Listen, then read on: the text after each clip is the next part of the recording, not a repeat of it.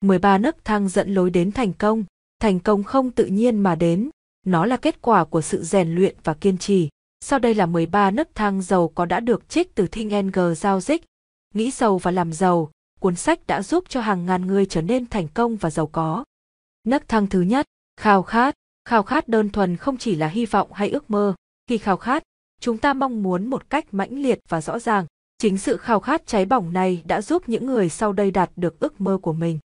Henry Ford chế tạo thành công xe hơi, một phương tiện vận chuyển không dùng ngựa. Thomas Edison chế tạo thành công bóng đèn điện. Anh em nhà Di chế tạo chiếc máy có thể bay. M.M.E. Đã trở thành nữ ca sĩ opera nổi tiếng bất chấp sự bắt đầu rất không thuận lợi. Edwin C. Barnett, một người hết sức bình thường cuối cùng đã trở thành đối tác của nhà sáng chế Thomas Edison.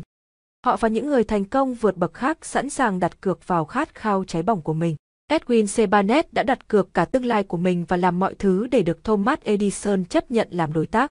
Để trở nên giàu có, trước hết chúng ta cần có một khát khao giàu có mãnh liệt và thực hiện những bước sau đây để biến khát khao đó thành sự thật.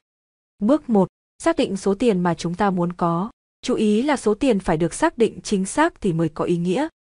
Bước 2. Xác định chính xác những gì chúng ta phải hy sinh, thời gian, công sức, những đầu tư khác để có được số tiền trên. Bước 3. Thiết lập thời gian cụ thể để đạt được khoản tiền đó. Bước 4.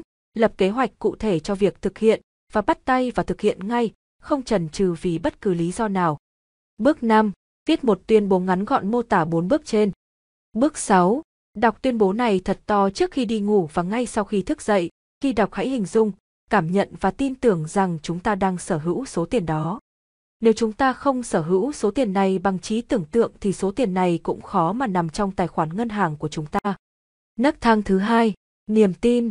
Niềm tin là một trạng thái của nhận thức, được hình thành bằng việc khẳng định những suy nghĩ lặp đi lặp lại trong tiềm thức thông qua nguyên tắc tự động nhắc hay còn gọi là tự ám thị. Mặc dù rất khó để xây dựng, nhưng niềm tin là điều tối cần thiết để thành công. Niềm tin biến những rung động của ý nghĩ thành sức mạnh tinh thần và giúp chúng ta khai thác trí tuệ vô hạn vốn tiềm ẩn trong mỗi con người. Niềm tin là thuốc giải hiệu quả đối với thứ độc dược mang tên thất bại. Những bí quyết xây dựng niềm tin. Tự tin năng lực của mình trong việc chinh phục mục tiêu, kiên trì và thực hiện những hành động để đi tới thành công. Nhận biết rằng những suy nghĩ sẽ ảnh hưởng tới hành động và do đó mỗi ngày sẽ tập trung 30 phút vào việc suy nghĩ về con người mà chúng ta muốn trở thành. Sử dụng 10 phút hàng ngày để xây dựng sự tự tin. Viết rõ ràng mục đích chính xác trong cuộc đời của chúng ta. Cam kết sẽ làm theo lẽ phải và công bằng, không làm gì đi ngược lại lợi ích chính đáng của mọi người xung quanh. Trí tưởng tượng và niềm tin của Charles up chính là nhân tố cốt lõi cho sự ra đời thành công của tập đoàn thép hùng mạnh và giàu có hàng đầu nước Mỹ. Nấc thang thứ ba, tự ám thị. Tự ám thị nói về sự tự nhắc lại và tự kích thích nhận thức thông qua năm giác quan. Tiềm thức của chúng ta giống như một khu vườn màu mỡ. Nếu chúng ta sao lãng, không kiểm soát thì những hạt giống xấu, những ý nghĩ tiêu cực, thất bại sẽ mọc um tùm. Nếu chúng ta biết kiểm soát và sử dụng đúng, thì tự ám thị sẽ gieo những hạt giống tốt, những suy nghĩ tích cực. Mục tiêu của tự ám thị là xây dựng tiềm thức cho thành công. Bước thứ sáu của khát khao yêu cầu chúng ta đọc một tuyên bố của bản thân hai lần mỗi ngày. Khi làm như vậy, chúng ta gắn khát khao vào tiềm thức và xây dựng niềm tin. Nhưng nếu chúng ta đọc những tuyên bố cá nhân của mình mà không có một cảm xúc nào đi kèm, thì sẽ không đem lại kết quả vì tiềm thức chỉ chấp nhận những suy nghĩ có cảm xúc mà chúng ta tin tưởng. Do vậy, những suy nghĩ, những ngôn từ của chúng ta dùng trong ám thị phải có cảm xúc và niềm tin thì mới có thể tác động, tạo ảnh hưởng đến tiềm thức. Chúng ta cần tập trung cao độ khi thực hiện tự ám thị. Khi đọc lại tuyên bố khát khao của cá nhân, chúng ta cần phải tập trung suy nghĩ và tưởng tượng chính xác số tiền mà chúng ta khát khao muốn sở hữu. Cách để thực hiện tự ám thị hiệu quả, ở một mình tại nơi yên tĩnh, chẳng hạn như trên giường vào ban đêm, nhắm mắt lại và lớn tiếng lặp lại tuyên bố về số tiền mà chúng ta khao khát có. Hãy hình dung là chúng ta đang sở hữu và sử dụng số tiền đó. Dán bản tuyên bố đó nơi chúng ta có thể thấy và đọc vào mỗi buổi sáng và buổi tối cho đến khi thuộc lòng. Nấc thang thứ tư, kiến thức chuyên ngành. Kiến thức tổng quát và những gì được dạy một cách chính thống không giúp chúng ta làm giàu. Những người giàu có là những người biết tổ chức, sử dụng kiến thức của mình để xây dựng những kế hoạch hành động thực tế và hướng đến những mục đích rõ ràng. Henry Ford là một người không có nhiều kiến thức tổng quát, nhưng không có nghĩa là ông ngu dốt như một tờ báo ở Chicago đã phỉ báng ông. Trong phiên tòa kiện tờ báo, ông đã không trả lời được những câu hỏi chi tiết về kiến thức tổng quát do tờ báo đưa ra. Ông cho rằng ông không cần thiết phải tự trả lời. Những người làm việc cho ông, giỏi về kiến thức tổng quát, có thể trả lời những câu hỏi này. Ông đã thắng phiên tòa này. Ông đã chứng minh rằng kiến thức của một người không đo bằng những gì họ biết mà đo bằng khả năng tìm những câu trả lời. Để có khả năng biến khát khao thành tiền, chúng ta cần có kiến thức chuyên ngành về dịch vụ, hàng hóa hoặc nghề nghiệp mà chúng ta định hướng sẽ làm để đạt sự giàu có. Khi đã xác định kiến thức cần tiếp thu, chúng ta cần tiến hành tiếp thu từ những nguồn sau, học vấn và kinh nghiệm của cá nhân chúng ta, tri thức và kinh nghiệm của những người khác, đặc biệt là nhóm trí tuệ, gồm những người trí tuệ mà chúng ta thành lập trong tưởng tượng, các trường đại học, trung học, thư viện, những khoa huấn luyện chuyên ngành. Nấc thang thứ năm, trí tưởng tượng. Trí tưởng tượng chắp cánh cho khát khao và cũng là công cụ trong việc tạo ra các kế hoạch để thành công. Những thành tựu to lớn mà loài người đã đạt được giúp chúng ta khẳng định rằng chúng ta hầu như có thể thực hiện được những gì chúng ta tưởng tượng ra. Có hai hình thức của trí tưởng tượng, trí tưởng tượng tổng hợp và trí tưởng tượng sáng tạo. Trí tưởng tượng tổng hợp dựa vào kinh nghiệm, kiến thức và quan sát của chúng ta. Nó giúp chúng ta sắp xếp những khái niệm, ý tưởng hay kế hoạch. Trí tưởng tượng sáng tạo giúp chúng ta khám phá ra sức mạnh của trí tuệ vô hạn. Trí tưởng tượng sáng tạo chỉ được kích hoạt những khi nhận thức của chúng ta hoạt động với tốc độ cao chẳng hạn như khi nó được kích thích bởi một khát khao cháy bỏng. Thương hiệu coca-cola thương hiệu hàng đầu và đắt giá nhất thế giới được sinh ra từ một ý tưởng một công thức đặc biệt mà Isaac Hender đã sáng tạo ra Chính trí tưởng tượng tuyệt vời của ông đã biến chiếc nồi cũ trị giá 500 đô la Mỹ thành những nhà máy tuyển dụng hàng triệu người và chế tạo ra hàng tỷ chai nước giải khát Coca, Cola được tiêu thụ khắp thế giới. Chính nhờ trí tưởng tượng mà tu sĩ, tiến sĩ phơ danh V. Kép Gun Saulu đã nhận được 1 triệu đô la tài trợ từ ông Philip Deamore để xây dựng trường đại học công nghệ A. Cũng nhờ trí tưởng tượng của ông Andrew Carnegie và khát khao của tác giả mà cuốn sách Nghĩ giàu và làm giàu đã được ra đời, giúp cho hàng triệu người đạt được ước mơ giàu có. Nấc thang thứ 6, lập kế hoạch, quá trình làm giàu bắt đầu với khát khao cháy bỏng, với sự tưởng tượng và cuối cùng được thể hiện qua việc lập kế hoạch. Các bước để phát triển một kế hoạch. Thành lập một nhóm trí tuệ gồm những người cần thiết để giúp chúng ta thực hiện kế hoạch. Xác định những lợi ích, có thể không phải bằng tiền, chúng ta đem lại cho các thành viên của nhóm gặp gỡ các thành viên của nhóm ít nhất một tuần hai lần cho đến khi chúng ta xây dựng được kế hoạch cụ thể. Tạo mối quan hệ tốt giữa các thành viên của nhóm. Chúng ta có thể tự lập kế hoạch, nhưng những chi tiết và kế hoạch cần phải được kiểm tra và nhận được sự chấp nhận của các thành viên trong nhóm trí tuệ. Nếu kế hoạch đầu tiên thất bại thì chúng ta phải thay thế nó bằng một kế hoạch khác và sẵn sàng thay thế kế hoạch mới cho đến khi thành công. Thomas Edison đã thất bại 10.000 lần trước khi ông hoàn thiện việc phát minh bóng đèn, Edison đã không thất bại, ông chỉ thất bại tạm thời cho đến khi thành công. Chúng ta phải biết chấp nhận những thất bại tạm thời và chỉnh sửa kế hoạch hành động cho đến khi thành công. Lãnh đạo và thừa lệnh là hai kiểu người khác nhau. Những người lãnh đạo nhận được thu nhập cao hơn nhiều lần so với những người thừa lệnh. Nếu là người thừa lệnh, chúng ta hãy là người thừa lệnh thông minh để có cơ hội học hỏi từ những nhà lãnh đạo của mình.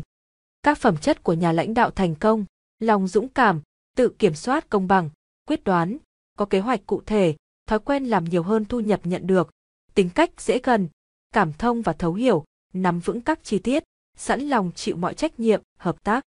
Những sai lầm dẫn đến thất bại của các nhà lãnh đạo, không có khả năng tổ chức sắp xếp các chi tiết, không sẵn lòng đảm trách những việc khiêm tốn, kỳ vọng được nhận thu nhập dựa trên những gì họ biết chứ không phải những gì họ làm dựa trên sự hiểu biết đó, sợ hãi, lo lắng từ sự cạnh tranh của cấp dưới, thiếu trí tưởng tượng, ích kỷ, chỉ lo cho bản thân, thiếu khả năng kiềm chế, không trung thủy, trung thành, nhấn mạnh đến quyền hạn của người lãnh đạo, nhấn mạnh đến chức vụ. Nâng cao chỉ số QQS, để quảng bá cá nhân hiệu quả, chúng ta phải nâng cao chỉ số QQS, chất lượng dịch vụ, quality of service, số lượng dịch vụ, quantity of service và tinh thần làm việc, service of service. Chất lượng dịch vụ là sự hoàn thiện đến từng chi tiết liên quan tới công việc của chúng ta với tinh thần không ngừng làm tốt hơn. Số lượng dịch vụ là thói quen mở rộng và thực hiện các công việc với kỹ năng ngày càng hoàn hảo. Tinh thần làm việc là thói quen làm việc một cách hòa hợp và hợp tác tốt với đồng nghiệp, đối tác. Nấc thang thứ bảy, quyết đoán. Một trong những lý do hàng đầu khiến mọi người thất bại là sự do dự trì hoãn. Để thành công, chúng ta phải quyết đoán trong việc đưa ra quyết định và hành động. Đa số những người giàu có ra quyết định nhanh và nếu có thay đổi thì khá chậm. Những người không giàu có thường quyết định chậm, nhưng khi thay đổi quyết định thì nhanh chóng và thường xuyên. Những nhà lãnh đạo quyết đoán ra quyết định một cách nhanh chóng và chắc chắn vì họ biết rõ mục đích của mình, và nhờ tính quyết đoán, thông thường họ sẽ đạt được mục đích của mình. Nấc thang thứ 8, kiên trì, kiên trì, bền trí là một nhân tố cần thiết trong quá trình biến khát khao, mong muốn thành những thành quả hiện thực. Chính sức mạnh ý chí cùng với sự kiên trì bền trí đã đem lại thành công cho đa số những người giàu có. Trong khi hầu hết chúng ta đều sẵn sàng từ bỏ mục tiêu và dự định của mình khi vấp phải những khó khăn đầu tiên, thì những người thành công vượt trội không chịu đầu hàng trước bất cứ khó khăn nào. Đó chính là những người như Ford, Carnegie, Rockefeller, Edison. Tiểu thuyết gia Fanny Hu đã bị nhà xuất bản gửi thư từ chối đến 36 lần. Thế nhưng, bà vẫn kiên trì viết và gửi tác phẩm trong suốt 4 năm trời. Cuối cùng, sự kiên trì của bà đã được đền đáp. Các nhà xuất bản tranh nhau xuất bản sách của bà. Ca sĩ Kate Smith đã kiên trì hát không công, không tiền, không giải thưởng trong một thời gian dài và cuối cùng đã được Doa Ai công nhận và trở thành ca sĩ hàng đầu tại Doa Ai. Việc áp dụng những nguyên tắc trong cuốn sách này để làm giàu cũng vậy. Chúng ta cần áp dụng tất cả 13 nguyên tắc với sự kiên trì thì mới có thể thành công. 8 nhân tố để tạo nên sự kiên trì là xác định mục đích rõ ràng, khát vọng, tự lực, có kế hoạch chi tiết, có kiến thức, tinh thần hợp tác, sức mạnh ý chí, thói quen. 4 bước để phát triển tính kiên trì. Một mục tiêu rõ ràng cụ thể dựa trên khát khao cháy bỏng. Hai một kế hoạch chi tiết bao gồm những hành động liên tục. Ba độc lập về nhận thức, không bị ảnh hưởng của sự chỉ trích, ý kiến tiêu cực từ những người khác.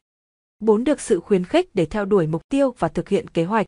Sự khuyến khích không ngừng này đến từ một hay vài người bạn của chúng ta. Bốn bước này cực kỳ quan trọng, chúng không chỉ giúp chúng ta phát triển tính kiên trì mà còn giúp cho chúng ta thành công trên bất cứ lĩnh vực nào. Nấc thang thứ 9, sức mạnh trí tuệ.